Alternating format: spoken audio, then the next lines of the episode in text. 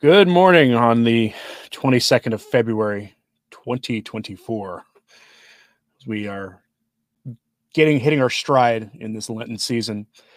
Lent is a good time of year to make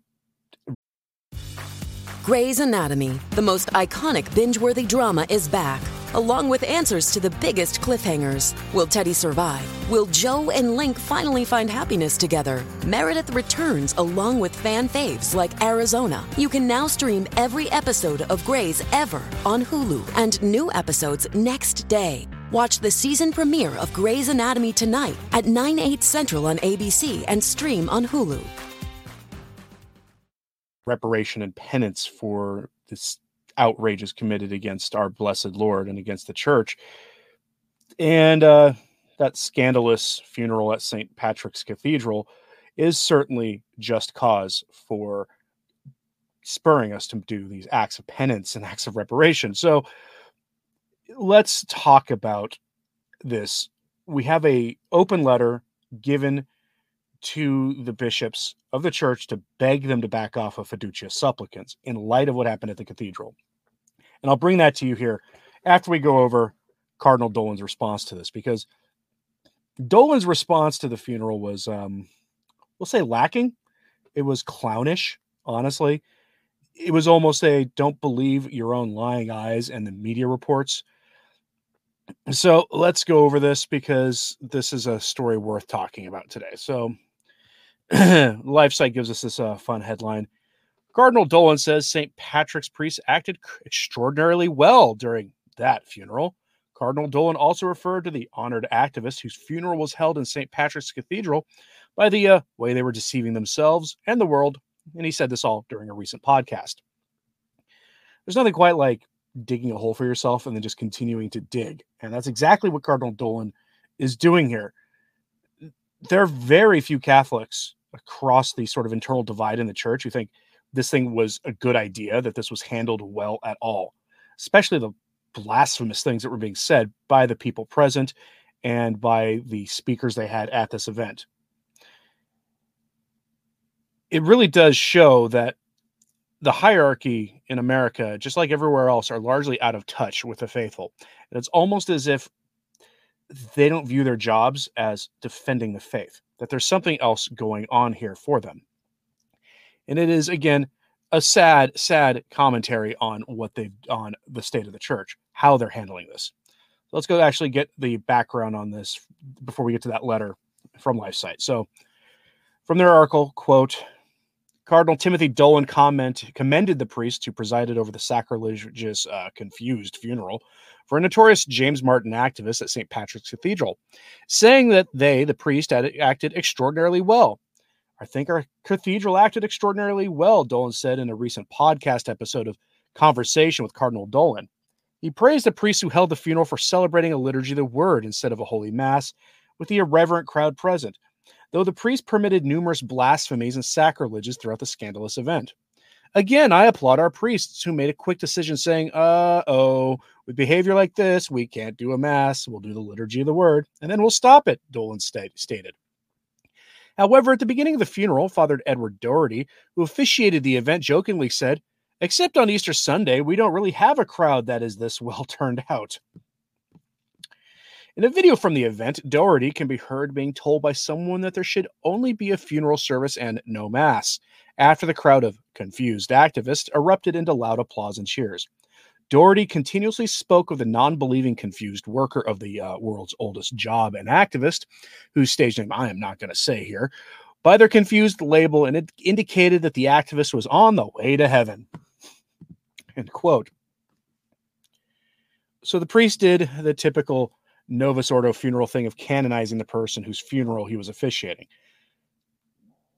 That isn't really that surprising in this case. It might have been dangerous to even imply that the person needed prayers for the repose of the soul, that pray that the person had in their final moments a, a radical interior conversion, and that our God, Lord have mercy on them because the crowd that he was performing before there. And I use the word performing on purpose because let's be frank here, what they were doing was a show. It was a show for them and the sh- a show for the for the entire church because the, and for the whole world because this was in the aftermath of Fiducia Supplicans. You cannot have this event without that diabolical document that authorized the blessings of the kind we're talking about here. And this is just an extension of that. Yes, they're supposed to be non liturgical, but guess what? We have seen liturgical blessings done, and nothing has happened to the priests who've done them. This is just the next logical step in that. This was a show. It was a show for the world. It was a show for all of us who oppose these things. And the message was well received. After all, the secular media was at this thing too, and they reported on it.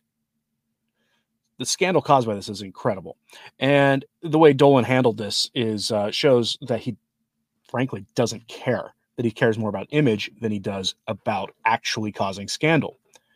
Back to the article.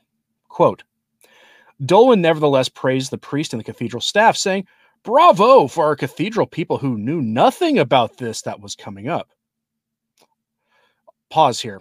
I'm going to remind you Pastor Jimmy Martin of the Jesuit Church was invited to this event to give the keynote address. He wasn't able to because he's traveling. He was at the LA Religious Education Conference, which was causing all sorts of headlines for different reasons. But he wasn't here for this, and he spoke a lot of he spoke in a laudatory manner about this event. So Jimmy Martin knew about this. Dolan probably knew about this too. But let's continue.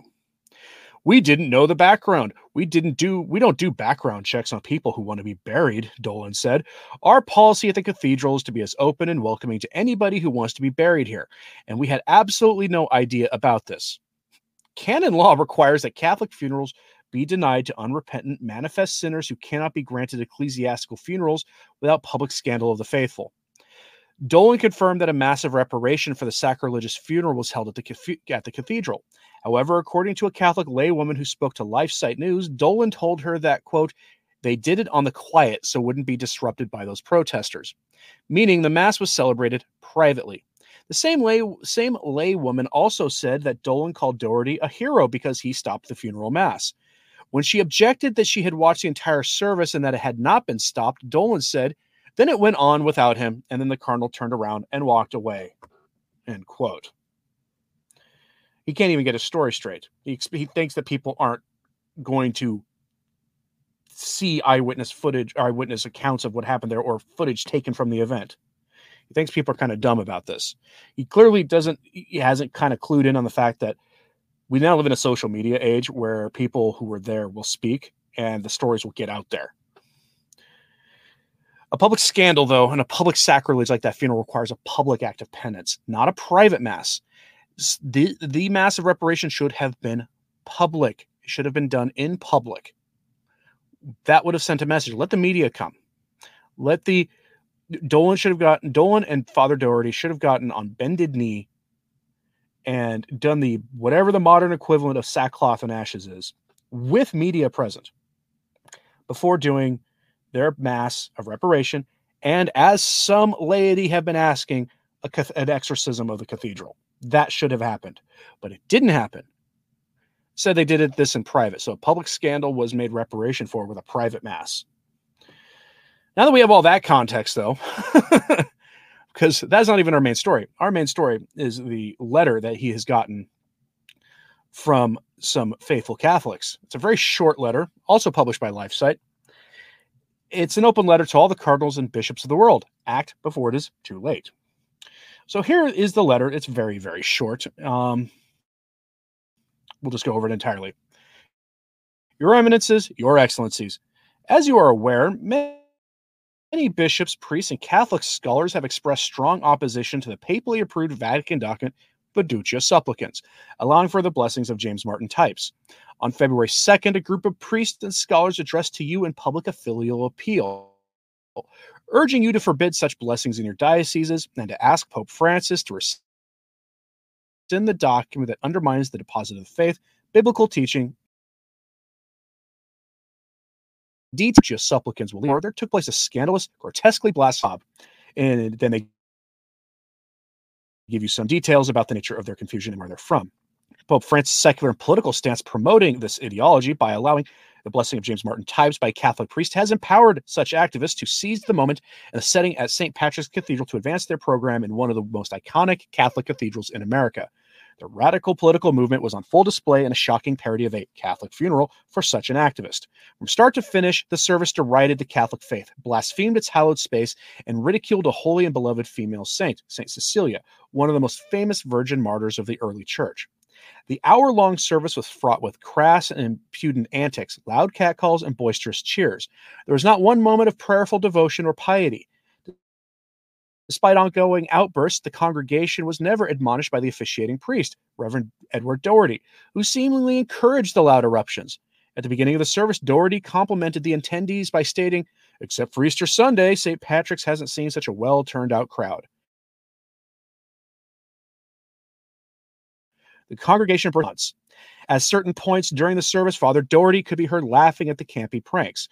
On the high altar of St. Patrick's, the confused people were kissing during the remembrance speeches. One friend proclaimed the person as a rest of applause.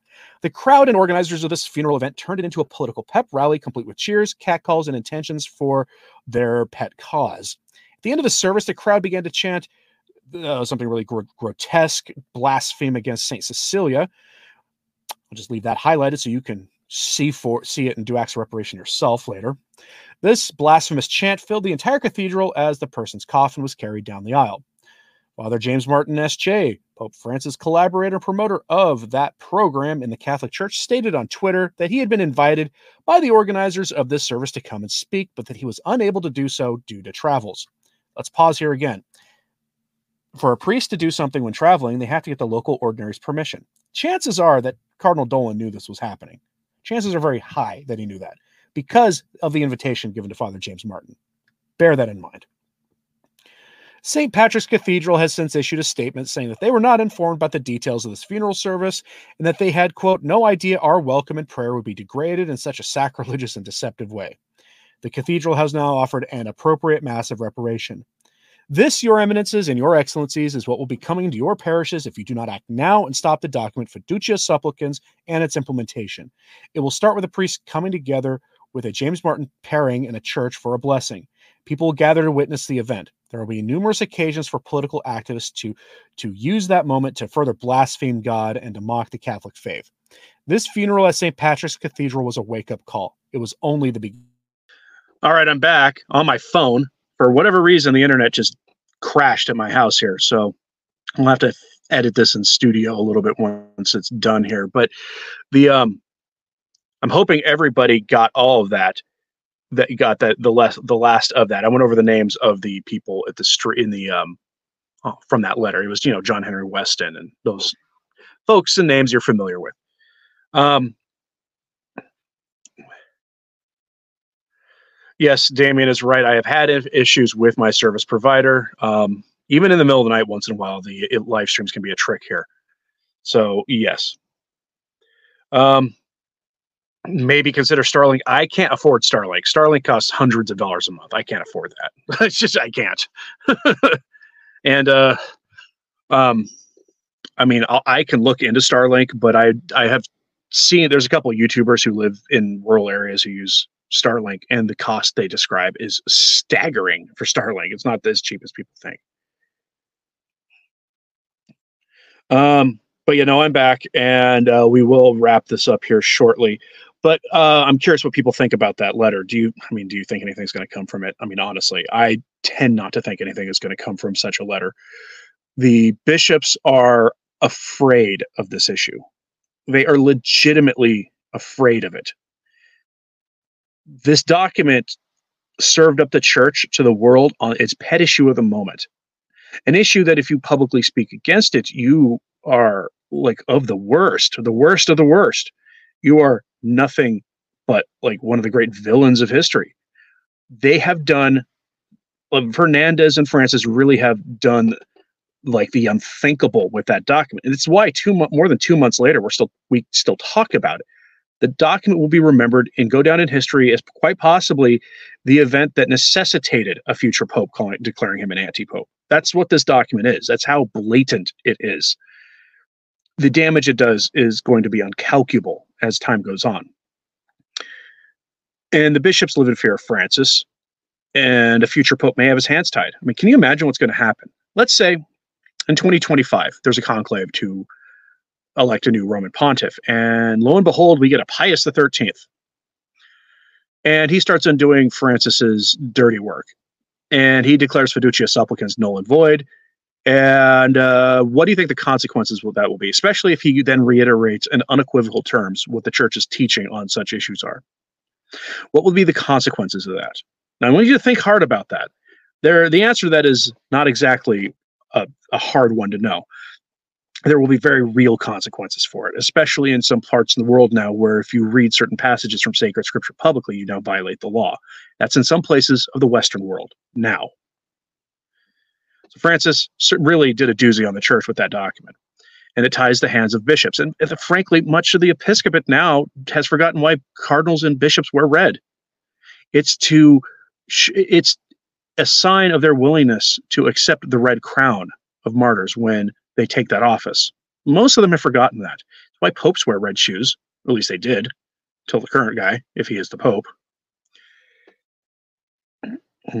Nolo reminds us Dolan is one of Francis's nine. Nothing will happen. Of course, nothing. There will be no consequences for Dolan on this side of eternity unless we get a new a new Orthodox pope soon.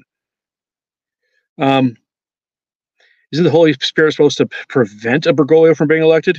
People think the Holy Spirit chooses the Pope. I mean, I that's not true. The Holy Spirit does not do such things. I actually found a statement from uh, Cardinal Ratzinger before he was Benedict XVI, just debunking that whole idea. He he reminded people what the Church actually says, which is that the bishops can open themselves up to the whole the the influence of the Holy Spirit at the conclave. But have they? I mean, think about it. There have been some truly horrific popes in the past, some truly nasty ones. And to say the Holy Spirit chose those guys is blasphemy. And so, no, the Holy Spirit doesn't choose the Pope. It's one of those weird myths that you don't really see much documentation of people saying such things before Vatican II or even before Vatican One. It's just it's a weird idea. It's a new, it's a very strange modern idea. Um, they can open themselves up to the influence of that through prayer and fasting and the mass and the rest of the things, but there's no evidence that they've done so for a very, very long time, decades upon decades. But what if Jesus has promised to protect his church? Yeah, the church will be here at the until the end of time. Our Lord didn't actually give you any insight to what the church will look like, except for one statement, of one cryptic statement of his, which is, "Will I find faith when I return?" To paraphrase him, that should give you some uh, idea of the condition of the world when he comes back. Yeah, Damien, I'm not worried about the monthly charge of da- of it. It's the uh, hundreds, if not thousands, of dollars to buy the equipment. I can't I can't swing that. No, no, the church will be here, Tom. The church will be here. it's just that uh the um you know we're we're we're not going the there's nothing about the catholic life that says that we're to be coddled and made comfortable that we are to stand up carry our cross offer our sufferings and uh, resist error just we're we see error in the church now. I do want to uh, get back a little bit to our topic though, because I had a, something here. I wish I could put it up on screen. Although my internet appears to be back, so I might try to do. Eh, we're, we're almost done. We'll just wrap it up with uh, um, with what I was going to do. So over at uh, Catholicism.org, brother Andre Marie had this um, article that he quotes Chesterton from. It's a short quote. I'll just read from his quote here, but it's uh, on G.K. Chesterton on ecumenism and dying of broad-mindedness the um, at the core of this funeral and at the core of all this ecumenical dialogue and all these other things we see in the church is this concept of broad-mindedness. We're to be open-minded. Remember, the uh, John the 23rd opened the windows of the church to the world to let some fresh air in, right? And the consequences of that have been nothing short of a disaster for the church. It, it, I mean, Vatican II closes, and as soon as you get that new mass, all of a sudden you've got vocations crashing, right? The use of the sacraments began to just fall fall off hard at that time. But at the core of this was this idea of ecumenical dialogue, and you there is no greater act of ecumenical dialogue than what we just saw over there with that uh, with that um, with that funeral. So here's what Chesterton had to say about ecumenism and dying of broad-mindedness. It comes from where, where, where does he? What book? It's from his work, The Everlasting Man. It's one of the best uh, sort of apologetics on on Christ you will ever read. It's by G.K. Chesterton, it takes a very different approach to apologetics too. Very, very different one than you will ever. If you read a book about Christ and how like Christ was real and in fact on you know the typical apologetic stuff, this book reads entirely differently than any of those. It's one of one of the reasons why hundred years later it's still remembered. So here's what Chesterton had to say. The Theosophists built a pantheon, but it's only a pantheon for pantheists.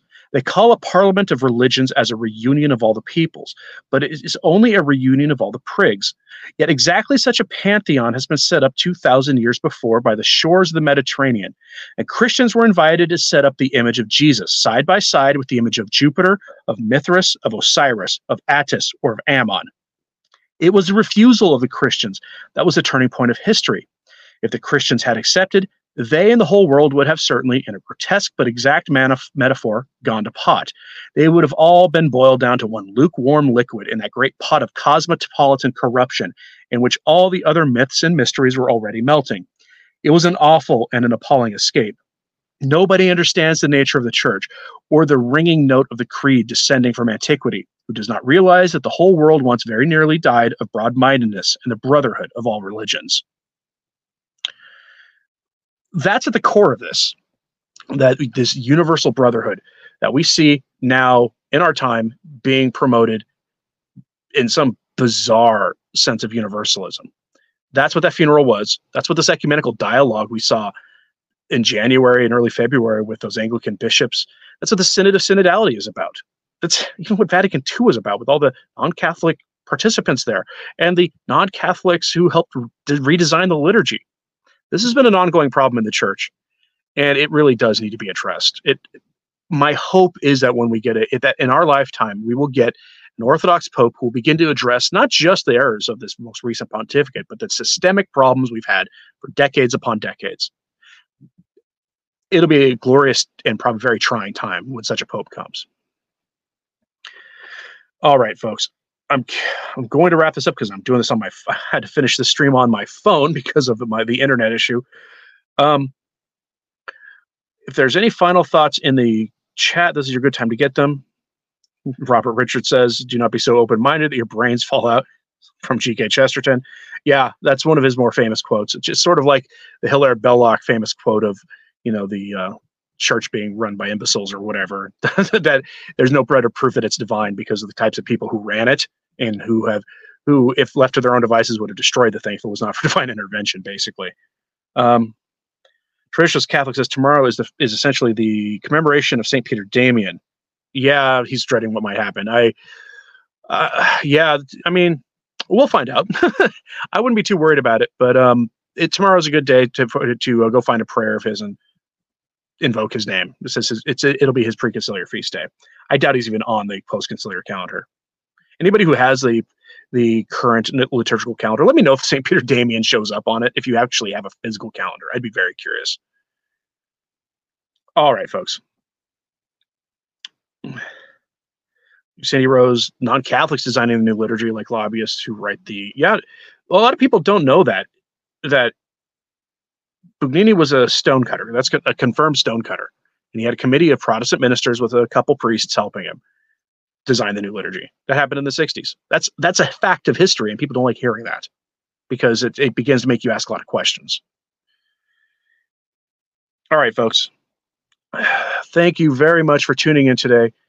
Uh, and as always, pray for the church. I'm Anthony Stine. Ave Maria.